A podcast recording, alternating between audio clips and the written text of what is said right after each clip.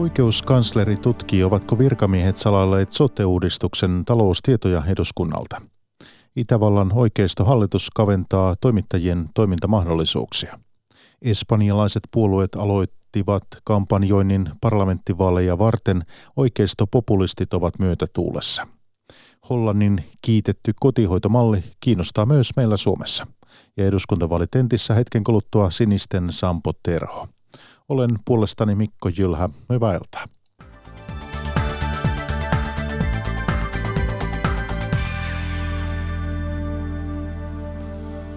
Oikeuskansleri Tuomas Pöysti ryhtyy tutkimaan, ovatko virkamiehet salanneet sote-uudistukseen liittyvää tietoa eduskunnalta. Oikeuskanslerille on tänään tehty asiasta kaksi tutkintapyyntöä. Helsingin Sanomat kertoi aamulla valtiovarainministeriön virkamiesten jättäneen kertomatta oleellisia taloustietoja sote-uudistuksesta eduskunnan sosiaali- ja terveysvaliokunnalle. Maria Alakokko.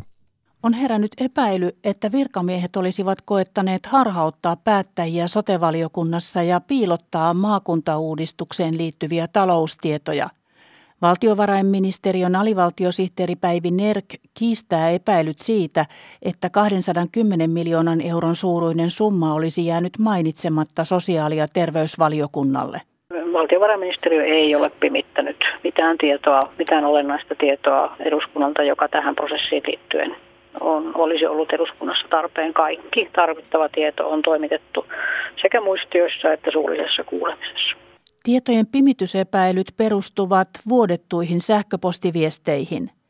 Viesteissä pohditaan, huomaako eduskunta lakiesitykseen jääneitä puutteita, joissa on kyse sadoista miljoonista euroista. Valtiovarainministeriön kansliapäällikkö Martti Hetemäki katsoo, että eduskunta on saanut oikeat tiedot ja että viestejä on tulkittu väärin. Kyllä tässä nyt on ymmärretty väärin virkamiesten keskinäistä sähköpostiviestivaihtoa. Alivaltiosihteeri Päivi Nerk selittää viestien sisältöjä näin. Tämä on haluttu vuotaa yksi tämmöinen pieni pätkä. Ja, ja jokainen virkamies tietenkin itse vastaa omasta kielenkäytöstään. Mutta mm. minä niin kuin virkamiesjohtajana tässä asiassa niin tasaan tiedän, että näillä virkamiehillä eikä sillä muulla keskustelulla, joka siellä taustalla on käyty, niin ei ole kyllä minkäänlaista pimittämisen tarvetta, eikä halua, eikä pohdintaa ollut. Oikeuskansleri Tuomas Pöysti valvoo, että virkamiehet noudattavat lakia ja täyttävät velvollisuutensa. Hän tutkii nyt virkamiesten menettelyn ja sähköpostit. Pöysti tähtää ripeään, mutta riittävän laajaan tutkintaan. Soten kannalta asialla ei enää ole merkitystä, mutta poliitikkojen on voitava luottaa, että he saavat virkamiehiltä kaiken päätöksenteossa tarvittavan tiedon. Politiikkaradion eduskuntavaalitentissä oli tänään Sinisen tulevaisuuden puheenjohtaja Sampo Terho. Hän saa vastattavakseen kysymyksiä, jotka liittyvät Suomen EU-politiikkaan. Toimittajina Tapio Pajunen ja Linda Pelkonen. Puhutaan vähän EUsta. Ilman muuta. Suomi on EU-maa. Onko tämä ihan jees teille? on, on. On, on kuule, että me ollaan oltu nyt EU-maa vähän yli 20 vuotta ja olin neuvottelemassa myös sitä hallitusohjelmaosaa, joka oli tämä niin EU-osio. Ja ensimmäistä kertaa tällä vaalikaudella Suomi on tehnyt sellaista kypsää EU-politiikkaa, joka siis selkeästi lähtee siitä, että me olemme EUssa puolustamassa omaa kansallista etuamme, edistämässä taloutta, työllisyyttä. Ja se on hyvin onnistunut tällä vaalikaudella, jos kohta – Paljon on sitten EU-ssa myös kaikenlaista tärinää ja mm. turbulenssia, että Brexit on varmaan se, minkä seuraavaksi otatte Joo, niin. Vaalien jälkeen Suomen hallitus vastaa EU-puheenjohtajuudesta tässä kriittisessä tilanteessa. Tosiaan Brexit on aika lähellä tai ainakin ollaan menossa kohti Brexitiä, niin, niin tuleeko Suomen hyväksyä Brexitistä mahdollisesti koituva EU-nettojäsenmaksuosuuden kasvu? Tämä on todella kiusallinen kaikille nettomaksajille tämä Iso-Britannian lähtö. Yleinen mielikuva oli se, että kun Iso-Britannia oli jäsenmaksualennus, he jotenkin pääsi halvalla, mutta itse asiassa keskeinen syy, miksi he lähti, niin oli, että he oli toisiksi suurin nettomaksaja vuodesta toiseen EU-ssa. Ja he kyllästy siihen ja tätä EU-kriitikot Iso-Britanniassa, jotka tunnen henkilökohtaisesti ja läheisesti, niin toivat jatkuvasti esiin. Ja kyllä se on tosi asia, että niille nettomaksajille EU-ssa tulee tästä lasku, kun Iso-Britannia poistuu. Ja sille ei mitään mahda muuta kuin sen, että estetään nyt ainakin, nyt kun rahoituskehysneuvottelut on nytkin käynnissä, ja olen itse ollut se ministeri, joka niistä on vastannut yleisten asioiden neuvostossa, niin huolehditaan nyt ainakin siitä, että EU ei paisuta budjettiansa, vaan tämä Iso-Britannian lähtö huomioidaan täysmääräisenä. Eli se on selvä asia, että meille tulee nettojäsenmaksuosuuden kasvu siinä pisteessä, kun Britit jättää unionin, siis Suomelle tulee se. Kyllä siitä niin kuin rahoituspainetta tulee kaikille nettomaksajille – ja Suomihan on nimenomaan linjannut, että se pidetään mahdollisimman pienenä, että se pitää Iso-Britannian lähtö huomioida täysmääräisenä. Tämä rahoituskehysneuvottelu on kesken. Suomi vetää tiukkaa linjaa, tai tämä hallitus on vetänyt tiukkaa linjaa. Mutta sitten siellä on taas toisia maita ja komissio, joka ehdottaa jotain ihan muuta. Eli tässä on erittäin tärkeää, että Suomi puolustaa kansallista etuaan ja pitää sen laskun mahdollisimman pienen. Kuinka suuren korotuksen sä hyväksyt? No me olemme hallituksen linjanneet, että me haluamme pitää EUn menot korkeintaan nykytasolla ja huomioida tämä Iso-Britannian lähtö. Mutta sä et nyt sano siis, että paljonko se tulee per suomalainen niin kuin maksamaan lisää tämä unioni meille. Ja, no ja, siis rahoituskehysneuvottelut on kesken, mutta tavoite on tietysti nolla ja se on se, niin kuin mistä lähdetään liikkeelle. Mutta onko se realismia? Suoraan sanoen, niin, niin, siis suoraan sanoen, niin kyllä kannattaa varautua, että kyllä tästä Iso-Britannian lähdöstä joku, joku niin kuin kielteinen seuraus meille on, ja niin, taloudellinen seuraus, ja yhä tärkeämpää on siksi, ettei lisätä EU-menoja, ei lisätä liittovaltiokehitystä, ei keskitetä valtaa eikä rahaa Brysseliin, vaan pidetään lompakostamme kiinni. Eli joku lasku tulee, ja se on sinun mielestäsi myös hyväksyttävä se joku lasku. Joku lasku siinä aina syntyy, kun maksaja lähtee pois, ei sille mitään voi, mutta se pidetään mahdollisimman pienenä. Okei, no tota joo, mennään tähän tarkemmin. Siis, teillä on, äh, siis te linjaatte nyt tätä Suomen äh, tulevan EU-puheenjohtajuuskauden agendaa. Te, teillä on tämmöinen tavoite, että turvallisuuspoliittiset uhat on otettava tälle agendalle.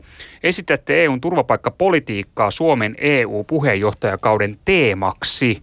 Ja pitäisi tehdä päätöksiä näistä äh, turvapaikkapolitiikan suurista linjoista. Ja teidän mukaan siis koko turvapaikkaprosessi ja turvapaikkakäsittely on siirrettävä EUn ulkopuolelle, niin tämä on ilmeisesti nyt sitten se suuri linja, jota te vaaditte, niinkö?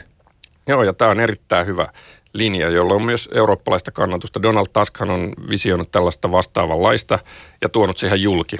Ja Tämä on oikeastaan ainoa tapa, miten käytännössä voidaan tulevaisuudessa varmistaa, että se 2015 hallitsemattoman turvapaikkaprosessin tilanne, missä miljoona ihmistä kulkee läpi Euroopan arpoin, että mihin maahan heitä huvittaa jättää se turvapaikkahakemus, niin voidaan estää ja torjua niin, että tämä koko prosessi hoidetaan jo EUn ulkorajalla tai jossain etäämällä EUn ulkopuolella. Ja se ratkaisee monta ongelmaa, mitä me on nyt kohdattu paitsi sen hallitsemattoman vaelluksen, niin myös tämän ihmissalakuljettajien inhottava bisneksen, missä paljon kuolee ihmisiä välimerellä.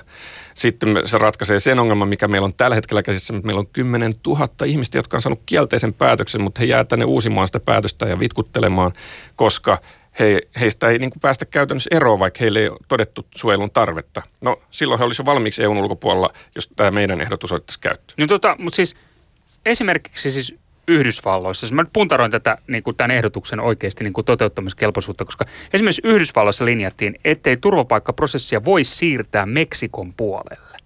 Vaikka Trump, ja me tiedetään Trumpin politiikka, niin siellä linjattiin näin, ei voi siirtää Meksikon puolelle turvapaikkaprosessia. Miten tämä onnistuisi niin kuin EU-ssa, tämä teidän linja? No kuten sanoin, niin tällä on kannatusta ja Donald Tusk on tuonut esiin myös ja sinistä ehdottomasti haluaa, että vähintään ulkorajalle tai etäämälle EUn ulkopuolelle. Se on kaikkien osapuolten etu. Myös niiden ihmisten, joita nyt salakuljetetaan hengen kaupalla Välimeren yli. No mutta onko tämä toteutettavissa? Onko tämä realistinen hanke? On se realistinen hanke se ja siitä, niin yhdys... siitä on neuvoteltu jo moneen kertaan, mutta EUssa kaikki etenee liian hitaasti. Okei, siis että se on oikeasti siis, sä nyt vakuutat ja siis kerrot ihmisille, että tämä, on, tämä voidaan toteuttaa. Siis mä toistan, Yhdysvalloissa on tultu siihen pisteeseen, että turvapaikkaprosessia ei voi siirtää Meksikon puolelle. Siellä on linjattu näin. Siellä on kyllä yritystä ollut. Niin, en minä Yhdysvaltoihin ota kantaa, vaan siihen, mitä meidän pitää pystyä Mutta tekemään unioni, Euroopassa. unionikontekstissa, niin sä takaat sen, että tämä on mahdollinen linja ja pystytään toteuttamaan. Kyllä se on mahdollinen ja sille on todellakin myös korkealta poliittiselta taholta tullut tukea. Se on edennyt hitaasti niin kuin EU-ssa kaikki, mutta se on ainoa tapa välttää se 2015 tilanne, jossa ihmiset harhailee pitkin Eurooppaa ja silloin koko EUn tulevaisuus ja varsinkin vapaan liikkuvuuden tulevaisuus on vaakalaudu. Ja tässä yhteydessä on tehty tällainen yhteisymmärrys saatu Turkin kanssa, eli annetaan Turkille rahaa tämän pakolaiskriisin hoitamiseen, eli kun heillä on Turkissa kolme miljoonaa Syyrian pakolaista siellä pakolaisleireillä, niin Turkki pitää EUn vastaisen rajansa suljettuna, mutta ei tämä kovin halvaksi ole tullut, että aluksi on kolme miljardia ja sitten on sovittu toisesta kolme miljardin paketista sinne Turkkiin, jota ei ole kylläkään vielä kokona- kokonaisuudessaan maksettu, mutta, mutta joka tapauksessa ei tämä välttämättä halvakstu. Onko tämmöinen sopimus sun mielestä tai teidän sinisten mielestä ihan ok? Se on ollut erittäin hyvä ja toimiva tämä Turkin kanssa tehty sopimus ja se on totta, että tälläkin on hintalappu, mutta se on paljon pienempi kuin se, että tänne tulee satoja tuhansia tai tulevaisuudessa miljoonia ihmisiä harhailemaan ja jää sitten meidän elätettäväksi, vaikka ei olisi perustetta turvapaikkaa. Eli Suomihan on tämän niin kuin turvapaikkakriisin takia jo itse menettänyt varmasti toista miljardia euroa tässä näiden vuosien aikana, kun ihmiset, tai nämä turvapaikanhakijat ja monelta osin perusteettomat turvapaikanhakijat ovat olleet täällä, joten se on huomattavasti halvempi ja kustannustehokkaampi siis siinäkin mielessä, että se pystytään auttamaan useampia ihmisiä, jos autetaan siellä EUn ulkopuolella, kuin että otetaan pieni joukko, yleensä nuoria miehiä, tänne Eurooppaan siis nyt, nyt puhutaan Syyrian pakolaisista, jotka pakenee Syyrian sotaa ja isisiä. Eikö teitä yhtään huolestuta se, mitä ihmisoikeusjärjestöt on raportoinut sieltä, että siellä on aivan karmeet olot, turvallisuustilanne on näin leireillä aivan hirveä, siellä on väkivaltaa ja hygieniaolot on surkeat. Siellä Turkkia hallitsee Erdogan, joka, joka on, on siis omat oppositiopolitiikkonsa laittanut vankilaan ja, ja tota, siellä on ihmisoikeustilanne aivan karmea. He pommittaa Syyrian pohjoisosien kurdeja. Eikö tämä huolestuta teitä ollenkaan? Eikö tämä ole aika karmea tilanne? Totta kai se on karmea tilanne. Onneksi ISIS nyt on kukistettu jo suurilta osin. Toki he jää jonkinlaisena terroriverkostona varmasti olemaan, vaikka heidän maa-alueet on vallattu. Mutta se, mitä niin kuin ehdotat ilmeisesti vaihtoehtona, että eihän me voida ajatella, että he kaikki kuitenkaan se pääsisivät ja voisivat siirtyä tänne, vaan se paikan päällä auttaminen on se tapa, miten voidaan auttaa mahdollisimman monia ja varsinkin niitä, jotka on juuri heikoimmassa asemassa, koska silloin kun lähdetään kulkemaan, niin yleensä tänne päätyy nimenomaan niitä nuoria miehiä, jotka on itse asiassa Joo. kaikkein parhaassa asemassa Ensinnäkin, puolustaa ja turvata oma, omaa tilanteensa myös siellä lähtöalueella. Ensinnäkin minä en tässä toimittajan ehdota mitään, mä kysyn kysymyksiä sulta ja, ja toiseksi tämä Erdoganin hallinto, hänellä on autoritäärinen hallinto ja EU antaa tällaiselle tällaiselle valtiolle rahaa, niin, niin kysyn sitä, että eikö se ole ongelmallista? No se on välttämätöntä tässä tilanteessa. Me olemme reaalipolitiikkoja ja me emme voi valita Turkin hallintoa. Tämä on jännä juttu nyt, kun tota, Timo Soini aikoinaan, siis nykyinen sinisten ministeri, niin totesi, että, että missä EU siellä ongelma. Niin nyt kun katsoo tätä teidän linjaa, niin se tuntuu olevan todella paljon niin, että missä EU, niin siellä ratkaisu. Nimittäin, koska siis Irakin palautussopimus on asia, josta olette niin kuin huolissanne, mutta sen kätilöinnissä ne nojaatte EU-hun, että EU on siis itse asiassa ratkaisu ja vipuvarsi, joka mahdollistaa tällaisen turvallisen palautusjärjestelyn saamisen voimaan Irakin kanssa, jonka te nimenomaan haluatte, niin, niin oletteko te kääntynyt tällaiseksi pro-EU-puolueeksi? No eihän me koskaan ole ajettu eroa EUsta, vaan nimenomaan, että EU keskittyy niihin hyödyllisiin hyviin asioihin, joita on esimerkiksi turvallisuus juuri, talous ja talouskasvu ja työllisyyden vahvistaminen, eli se perinteinen kauppaliitto, opiskeluyhteistyö ja ympäristöasioissa yhteistyö. Nämä asiat on aina ollut niitä, mitä varten EUssa ylipäänsä ollaan. Ja nyt juuri tämä maahanmuutto on se kaikkein ajankohtaisin, mihin ihmiset ympäri Eurooppaa haluaa vastausta. Ja tässä on nyt tärkeää tuoda nimenomaan esiin se, että paljon puhuttu esimerkiksi rajatarkastusten palautus, niin ei ratkaise tätä ongelmaa samalla lailla kuin prosessin siirtäminen ulkopuolelle, koska kelle tahansa rajatarkastajalle missä tahansa Euroopassa, kun turvapaikanhakija siihen rajalle saapuu, niin hän voi sille rajatarkastajalle sanoa, että hän hakee turvapaikkaa ja se prosessi alkaa, vaikka siinä rajalla olisi koko armeija kymmenen panssarivaunua ja sata konekivääriä, niin se ei niin kuin, tällä tavoin pysähdy se turvapaikanhakija tulva, vaan se pysähtyy, kun laitetaan se jo EUn ulkopuolella se koko prosessi sekä alkuun että loppuun. Eli siis missä EU siellä ratkaisu muun muassa äh, maahanmuuttopolitiikkaan? Maahanmuuttopolitiikassa tarvitaan nyt nimenomaan... Siellä EUssa on ratkaisu siihen. EU tuo sen ratkaisun meille näissä kysymyksissä. Näinkö sä väität? oletpa epäuskoinen EU-suhteen, mutta siis EU voi löytää tässä yhteisen ratkaisun, koska mehän on jo aikoja sitten siirrytty vapaaseen liikkuvuuteen. Jos ei meidän ulkorajat ole hallinnassa, niin silloinhan meidän on luovuttava siitä vapaasta liikkuvuudesta. Ja juuri pelastaaksemme sen vapaan liikkuvuuden ja ylipäänsä EUn tulevaisuuden, niin tämä koko turvapaikkaprosessi on saatava EUn ulkopuolelle tai EUn ulkorajalle – totta kai voidaan sitten tehdä näitä kansallisia rajatarkastuksia, ei siinä mitään, mutta se ei ratkaise ongelmaa eikä se pysäytä turvapaikanhakijoita. Näin ei ole käynyt missään. Joo, mennään eteenpäin. Tota, Täällä on todella mielenkiintoinen tämä teidän EU-kokonaisuus. Siis täällä lukee näin, että maataloustuet tulee maksaa ensisijaisesti kansallisesti, ei EUn kautta. Siis Sampo, eihän, eihän tällainen fundamentin muutos, niin ei, eihän se, ei se ole mahdollinen EU-ssa. Miksi, miksi, miksi te kirjoitatte tällaisesta? Itse asiassa ajan oloon tämä tulee olemaan ihan välttämätöntä nimenomaan maatalousyrittäjän kannalta ja takia. Eli me olemme nyt jälleen tosiaan rahoituskehysneuvotteluissa ja aina kun näistä EU-rahoista sovitaan aina seitsemän vuoden välein, niin toistuu sama kuvio. Vaaditaan, että yhä enemmän pitäisi ohjata sitä rahoitusta muualle kuin näihin perinteisiin menoihin, eli maataloustukiin ja erilaisiin uusiin, sinänsä hyviin innovatiivisiin tarkoituksiin, kuten tutkimusyhteistyöhön tai muuhun.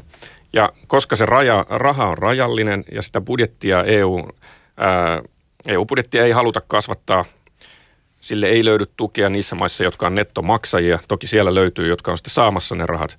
Niin on nähtävissä, että jatkuvasti maatalousyrittäjän osa kuristuu, jos ei me ruveta maksamaan näitä yhä enemmän kansallisesti. Siis tällä EUn yhteisellä maatalouspolitiikalla, niin sehän on olemassa just siksi, että sillä yritetään huolehtia – maatalouden kilpailukyvystä suhteessa maailman markkinoihin ja samalla nimenomaan yrittää turvata tätä maataloustuloa ja elintarviketeollisuuden kilpailukykyä. Näitä hintoja on pyritty painamaan koko aika lähemmäksi maailmanmarkkinahintoja ja tähän on tarvittu nimenomaan tätä EUn yhteistä maatalouspolitiikkaa, suoria tulotukia. Siis tämä perusfundamentti niin ei tule poistumaan. Ja kuitenkin koko ja ajan... nyt sä väität, että tämä voitaisiin maatalous... kansalliselle tasolle niin kuin EUn kontekstissa ei niin kuin rahoitus. Ei kokonaan, enkä väitä. Vaan maatalousyrittäjän tilanne on koko ajan kuristunut, käynyt tiukemmaksi, käynyt vaikeammaksi. Ja EU syytää koko ajan enemmän byrokratiaa, mutta vähemmän rahaa maatalousyrittäjän yrittäjän niskoille. Ja me haluamme, että meillä on se kansallinen vaihtoehto sitten täydentää niitä tukia, kun jatkuvasti ja väistämättä se, mitä EU antaa, niin vähenee. No siis tämä byrokratiahan on, siis, se on siis ympäristöstä huolehtimista, se on eläinten hyvinvoinnista huolehtimista, tuotantomenetelmistä huolehtimista, alueellisesta kehityksestä huolehtimisesta. No, Sä tiedät hyvin, että tämä on osa tätä maatalouspolitiikkaa, että ei ole mitään, mi, mitään niin pelkkää byrokratiaa, vaan juuri niitä se on tärkeitä... ihan älyttömyyksiä. Esimerkiksi silloin, kun mä olin itse Euroopan parlamentissa, niin päähän oli saatu tämmöinen idea, että 7 prosenttia EU-peltopinta-alasta pitää metsittää. No se on varmaan hyvä idea jossain EU-maassa, mutta niin kuin Suomessahan se on täysin järjetön ajatus, että meidän pitää niistä vaivalla raivatuista pelloista ruveta niin kuin byrokratian takia sitten metsittämään osa tai jättää luonnontilaa. Kaikkia tällaisia ideoita, jotka osoittaa juuri sitä, että ei voi niin kuin yleistää. Se, että Brysselissä joku päättää jotain, mikä Belgiassa vaikka on hyvä ratkaisu, niin se ei tarkoita, että se on Suomessa hyvä ratkaisu, vaan koko ajan joka politiikalla pitää torjua tämä liittovaltiokehitys ja pitää mahdollisimman paljon päätöksvaltaa omissa kansallisissa päätöksentekoelimissä linjasi Sinisen tulevaisuuden puheenjohtaja Sampo Terho, toimittajana tuossa Tapio Pajunen ja Linda Pelkonen. Mennään eteenpäin aiheessa. Oulun käräjäoikeus on tuominnut toimittajakirjailija Johanna Vehkoon sakkoihin oululaisen kaupungin valtuutetun Junes Lokan kunnian loukkaamisesta. Vehko luonnehti Lokkaa yksityisessä Facebook-kirjoituksessa muun muassa rasistiksi ja natsiksi. Tuomioistuimen mukaan Vehkoon tarkoituksena oli Lokan halventaminen. Johanna Vehko aikoo valittaa tuomiostaan hovioikeuteen. Oulun syyttäjä virasto kertoo nostaneensa tänään Junes Lokkaa vastaan kaksi syytettä kiihottamisesta kansaryhmää vastaan. Syyttäjä mukaan Lokka oli ladannut internetin videon mielenosoituksessa pidetystä puheesta, jossa solvataan maahanmuuttajia ja islaminuskoisia. Viime viikolla loukkaa vastaan nostettiin syytteet neljästä kunnianloukkauksesta ja yksityiselämää loukkaavasta tiedon levittämisestä. Aiemmin loukkaa on tuomittu sakkoihin kiihottamisesta kansanryhmää vastaan. Oikeistopopulistien valtaannousu on kaventanut lehdistövapautta Itävallassa. Toimittajien mahdollisuudet saada tietoja ovat huonontuneet. Hallitus yrittää suosia toimittajia, jotka suhtautuvat hallitukseen myötämielisesti. Tältä kuulostaa, kun Itävallan yleisradioyhtiön ORFn pääuutislähetys alkaa. Dieter Borneman on ORFn toimittaja. Sen jälkeen kun valta vaihtui Itävallassa, yleisradioyhtiön johdossa on tapahtunut henkilövaihdoksia. Myös toiminta on vaikeutunut, kun kriittisiä toimittajia haukutaan valehtelijoiksi. Äh, wir versuchen in der Redaktion trotzdem irgendwie äh, Kriterien äh, Toimitus yrittää siitä huolimatta pitää kiinni journalistisista kriteereistä niin kuin aina ennenkin, Teemme näin, vaikka uusi hallitus yrittää muuttaa sitä. Toimittajina meidän täytyy kertoa totuus asiallisesti, eikä sitä, mitä joku hallituksessa toivoisi, Borneman sanoo. Hänen kollegansa uutisankkuri Armin Wolf joutui oikeistopopulistisen FPÖ-puolueen hampaisiin. Puolueen puheenjohtaja ja varakansleri Hans Christian Strache haukkui uutisankkuria valehtelijaksi. Lopulta varakansleri joutui maksamaan 10 000 euroa korvausta ja pyytämään anteeksi. Mutta median huonontuneet toimintaedellytykset näkyvät myös muualla. Falter on vasemmistoliberaali aikakauslehti, joka on ollut erityisen kriittinen hallitusta kohtaan. Sen lukijamäärä kasvoi 28 prosenttia viime vuonna, mutta työ on vaikeutunut, sanoo Falterin toimittaja Nina Horacek. Haastattelupyyntöihin emme saa vastausta, ministerihaastatteluja emme saa, yritetään antaa mahdollisimman vähän tietoja meille, Horacek kertoo. Esimerkiksi sisäministeriö on kehottanut poliisiviranomaisia antamaan mahdollisimman vähän tietoja kriittisille toimittajille. Hoffe... Toivon, että Itävalta ei seuraa Unkarin tai Puolan tietä, joissa lehdistön vapaus on rajoitettu, Niina Horacek sanoo. Yle pyysi sisäministerin haastattelua, mutta sitä ei annettu. Viinistä Dan Ekholm. Espanjassa puolueet ovat aloittaneet vaalikampanjoinnin. Populismin nousu näkyy myös Espanjassa, jossa äärioikeisto on nousemassa ensimmäistä kertaa parlamenttiin. Äärioikeistolaiselle Vox-puolueelle kannatusta on tuonut erityisesti Katalonian kriisi. Espanjalaiset suuntaavat vaaliurnille tämän kuun lopussa.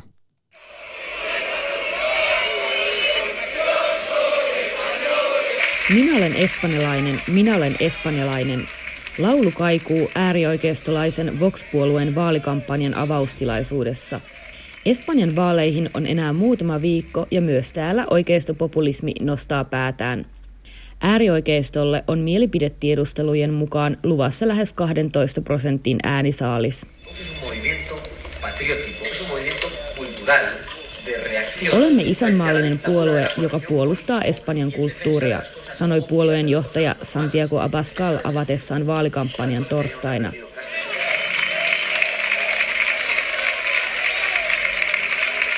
Voxin kannatusta selittää Katalonian itsenäistymiskamppailusta alkanut kriisi, perinteisten arvojen puolustaminen sekä Espanjaan suuntautuva vilkas siirtolaisvirta. Vox lupaa palauttaa Espanjan takaisin espanjalaisille, lisäksi se vastustaa muun muassa feminismiä. Hallituspuolue sosialistit on näillä näkymin säilyttämässä asemansa maan suurimpana puolueena. Voitosta tulee todennäköisesti kuitenkin niukka. Mielipidetiedustelujen mukaan sosialistit saavat äänistä hieman alle 30 prosenttia. El Consejo de Ministros que se celebrará el próximo día 21 de diciembre en Barcelona aprobará la subida del salario mínimo a 900 euros al mes a partir del año 2000. Pääministeri Pedro Sánchez vetoaa äänestäjiin lupaamalla nostaa minimipalkkaa seuraavalla vaalikaudella. Una subida, una subida del 22%, del 22%, la mayor desde 1977. Lisäksi hän on luvannut ottaa tiukan linjan Katalonian kriisin suhteen. Katalonian kriisi on yksi tärkeimmistä vaaliteemoista – Mikään puolue ei ole saamassa parlamenttiin enemmistöä. Hallituksen muodostamisesta tulee erittäin vaikeaa. Uudet vaalitkaan eivät ole poissuljettu vaihtoehto. Barcelonasta Maija Salmi. Pohjois-Irlannissa tehtiin Europolin mukaan eniten terroritekoja Euroopassa vuonna 2018. Pohjois-Irlannin poliisi arvioi tilanteen vakavaksi. Brexitin arvioidaan antaneen tilaa sekä separatisteille että rikollisjärjestöille laajentaa toimintaansa. Pohjois-Irlannin Deristä jatkaa EU-erikoistoimittaja Susanna Turunen. Tammikuinen räjähdys Derin oikeustalon edustalla oli vakava muistutus menneestä. Pommiiskusta otti vastuun uusi IRA-nimeä kantava separatistinen tasavaltalaisryhmä. Pohjois-Irlannin turvallisuuspoliisi PSN ilmoitti iskun jälkeen, että turvallisuustilanne on ollut vakava jo vuodesta 2010. Syksyllä 2016 Brexit-äänestyksen jälkeen Derin syntyi uusi puolue Siru, eli vapautus. Rekisteröitymätön puolue haluaa britit tulos Pohjois-Irlannista ja yhdistyä Irlannin kanssa sosialistiseksi tasavallaksi. Ireland is still under British occupation. Our country is still partitioned. And while that continues to happen, I can only assume that there will be men and women that's willing and capable of carrying out such acts of resistance. Taistelu ei ole päättynyt ja ymmärrän, jos miehet ja naiset käyttävät väkivaltaa, sanoo Paddy Gallagher, puolueen 27-vuotias tiedottaja. Taisteluun on syntynyt siis uusi sukupolvi. Poliisia työllistää nyt pankkiautomaattiryöstöjen sarja. Koneet revitään seinistä raskailla maatyökoneilla ja ryöstäjät katoavat kuin tuhka tuuleen.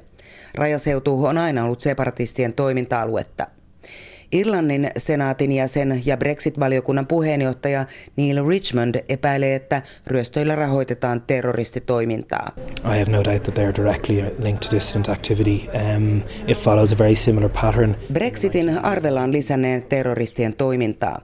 Irlanti on perustanut uuden tiedustelupalvelun ja Britannian sisäinen turvallisuuspalvelu MI5 käytti vuosina 2016 ja 2017 yli 100 miljoonaa puntaa Pohjois-Irlannin turvallisuuteen. Europolin mukaan Pohjois-Irlanti oli vuonna 2018 Euroopan aktiivisinta separatistien toiminta-aluetta. Iskuja tehtiin 88, mikä on yli 40 prosenttia kaikista tehdyistä iskuista. Rauhaa neuvotellut Irlannin entinen pääministeri Bertie Ahern pitää tilannetta erittäin tulenarkana Brexitin ja aluehallinnon romahtamisen takia. Uh, a lot of the Uh, the issues of the, the past have been revived out of this issue, the, the issue about the border. Kaikki vanhat haavat on aukaistu. Rajakysymys, Pohjois-Iranin suhde Britanniaan ja Irlannin saaren yhteinen talousalue, ja nyt ne aiheuttavat taas ongelmia, sanoo Ahern. Aluevaalit järjestetään vapun jälkeen ja perinteinen marssikausi käynnistyy jo pääsiäisestä. Deristä Susanna Turunen.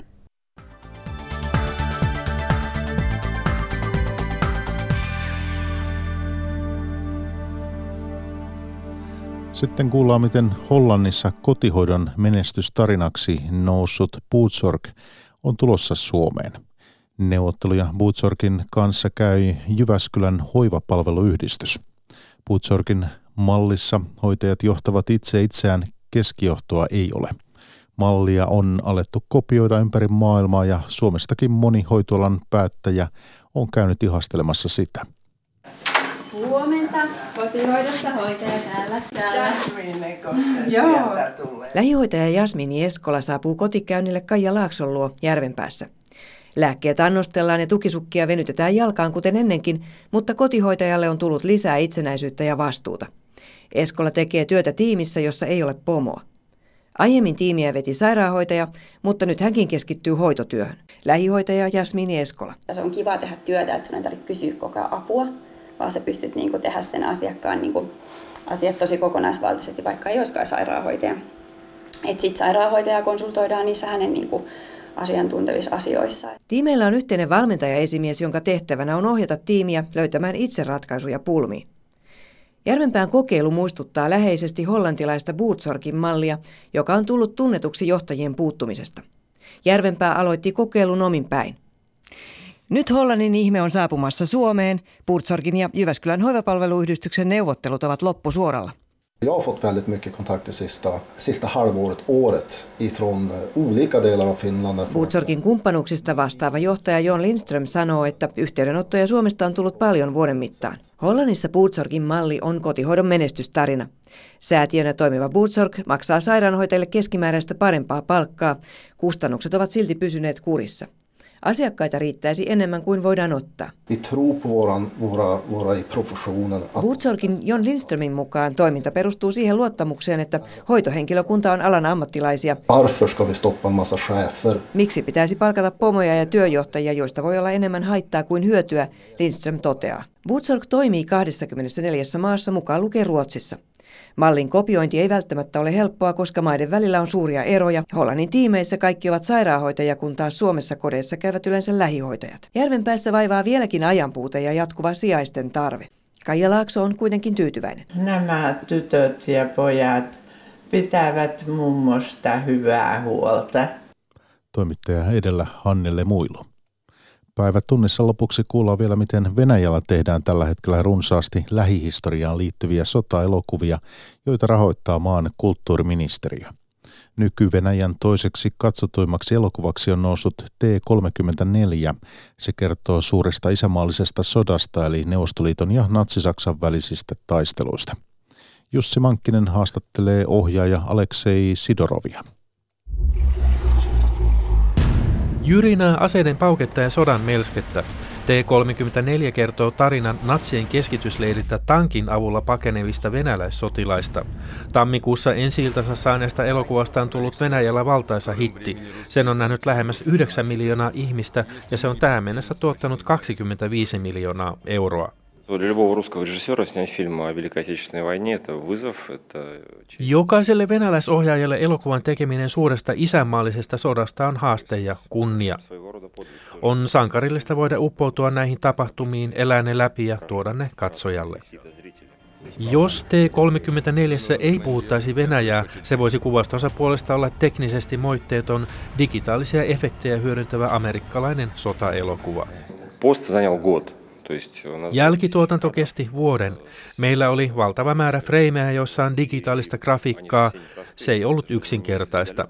Tässä ei ole kyse mistään avaruusaluksesta, josta kukaan ei tiedä mitään. Tässähän on oikeita panssarivaunuja ja kaikki tietävät, kuinka ne liikkuvat ja koskettavat maata. Viime vuosina Venäjällä on tehty useita sotaelokuvia, jotka liittyvät suureen isänmaalliseen sotaan, eli Natsi-Saksan ja Neuvostoliiton välisiin taisteluihin. Elokuvien näkyvänä rahoittajana on toiminut Venäjän kulttuuriministeriö. Ohjaaja Sidorovin mukaan hänen työskentelyään ei ohjattu tai valvottu. Ei mitenkään. En ole koskaan nähnyt kulttuuriministeriä tai ketään rahastosta, eikä kukaan ole keskustellut kanssani. Jälkikäteen elokuvaan on liitetty tällainen ideologinen ulottuvuus, joka ei minua kiinnosta. Helsingin Night Vision-festivaalin ohjelmistoon kuuluva T34 on saanut Venäjällä kritiikkiä siitä, että se pyrkii näyttämään myös natsit inhimillisessä valossa. Sen lisäksi, että elokuvassa on sanoma, että täytyy puolustaa isänmaata, halusin myös avata tätä inhimillistä näkökulmaa. Oli tärkeää näyttää, että kummallakin puolella taisteli ihmisiä eikä pelkästään hirviöitä.